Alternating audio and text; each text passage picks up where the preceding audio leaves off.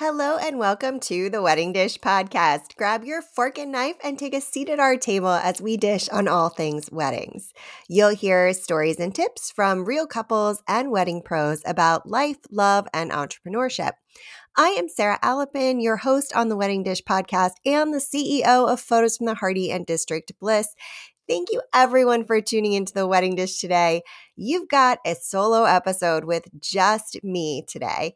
And I'm actually kind of excited about this because I was thinking about some questions I would have had surrounding my wedding and photography prior to getting married. And I came up with a list for you all. So, um, we're going to talk about ceremony today. So, ceremony photography and just a couple tips. Um, so, the first one is, of course, um, to make sure you are relaxed and you feel good and that you're comfortable with whatever you have planned for your ceremony. Um, the next thing is, once you get up there, take a minute and look at the people who are sitting there to celebrate you. It really is a tone set moment to see how many people are there because they love you and they want to celebrate and support you. And it's really just beautiful and lovely, and it connects you with your people. So um, it makes for really beautiful photos for the rest of the ceremony because you're much more centered, and everyone there feels your connection to them as well. So the reaction photos from your guests um, are also really beautiful and lovely and just warm. Um, the next thing is while you're up there, hold hands um, when possible. So it always looks really nice when couples hold hands. It also really um, gives you something to do with your hands. You'll be surprised that once you're up there, you don't really know what you're supposed to be doing, um, especially with things like your hands. So it's really helpful to hold hands.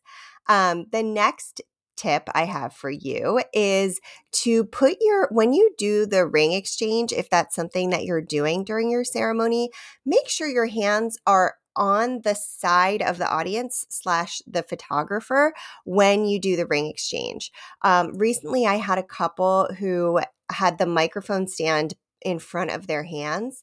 And while I know they still love the photos, I'm sure that that was a thing that they thought to themselves, I wish I had realized. And that's a moment, I mean, most times I will intervene when I want to change a pose if I have to. I try not to because I don't want to disrupt your day. But that is a moment that I cannot intervene. I'm not stopping your ceremony to tell you to put your hands in front of the mic stand. Um, and they aren't you know they may not be the most important photos of your day um, so it's not a huge deal but it is a good thing to keep in mind um, you know to put your hands in a place where when you're doing the action they're on the side where the photographer is and where your guests are um, for the photo purposes. So, just a little tip there. If you are carrying a bouquet or something that you have handed off to someone else during the ceremony, make sure before you turn around to grab that bouquet. Um, and I jumped a step here. When you do your first kiss, I mean, obviously, make sure the microphone is not between you and the photographer there either, but kiss three times. The reason I say that, and that probably sounds a little bit funny, but one, it's so much faster than you think. So even though it feels like you're kissing for like 10 minutes up there because you have all these eyes on you, it's like an eighth of a millisecond. So, um, and it it also, when you kiss three times, it resets your level of excitement and happiness every time. So it makes you kind of just naturally smile a little bit um, because you're happy and you're in love and it's, you know, you're officially married. So kiss three times. It makes for really good photos and it's just super cute. It's also really fun in the moment um, and for you and your guests. So, which is always, of course, the goal is that you should enjoy your wedding day and have beautiful photos that document that wedding day. Um, and then grab your bouquet if you carry one or whatever you have potentially carried, grab back if you have passed that off. And when you come down and do your recessional um, down the aisle or walk away from wherever it was that you were standing to get married, stop about halfway and kiss again. Um, th- these photos are super fun. They're always, it's just a moment of pure joy between couples. Everyone around you is so excited, especially if they're throwing like eco friendly confetti or waving ribbons. Or I actually had, um, to NASA, um, a, a couple who they both work for NASA, and they had their programs folded into paper airplanes. They had like a diagram on the back. So everyone folded them into paper airplanes and threw those at the ceremony, which was super cute. Um, but it makes for really fun photos. And, you know, if you want to throw your bouquet up in the air, uh, not throw, but like, you know, holds it up in the air or put your hands in the air or whatever. All of those things are super cute in that moment.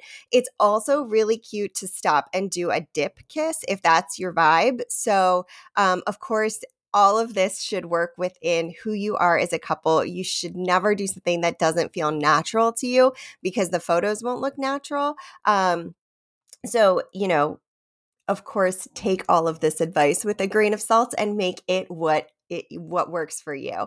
Um, but if your vibe is to throw your hands in the air and like, you know, cheer or do a dip kiss, um, halfway down the aisle. It's just really cute. It makes for really cute photos every time. So, um, those are just a few fast ceremony tips that will give you really good photos, um, even if your sh- ceremony is short and sweet. And you will have a beautiful, documented set of moments that you can treasure forever. And um, let me know if you like this type of episode. I'm totally cool with like giving you tips about the whole wedding day and what you should think about for your photos. Um, I hadn't actually ever thought about that as being a thing, but I feel like it's really helpful. So um, if you all want to reach out to me on social media and let me know if this was helpful, I would really appreciate it because then I will do a whole series of like what to think about for your getting ready photos and um, and why you may or may not want to do them. Um, that's probably a good topic too um yeah so let me know at the wedding dish podcast. You can find me there on instagram um and I, on facebook too although i rarely check it. And um if you want show notes for this or um you know any of the various things that you can find on our website it is the weddingdishpodcast.com um, and give us a follow, rate, and review if you like the show. It really does help us get discovered by more people. Um, and don't forget to tune in next week. Well, actually, you know what? I should tell you. I am taking a mid season break. I have a huge project coming up and it's wedding season.